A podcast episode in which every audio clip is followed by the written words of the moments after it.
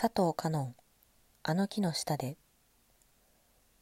佐藤さんは大好きな場所に行って好きなものを見つめ直せばきっと元気が出るというメッセージを込めた一冊の絵本を制作しました。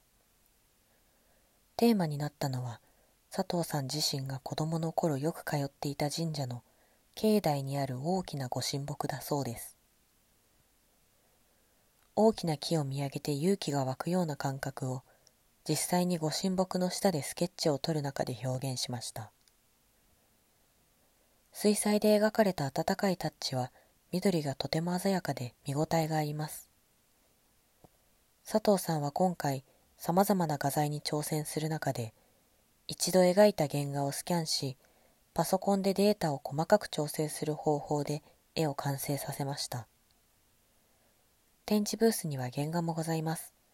ぜひご覧ください。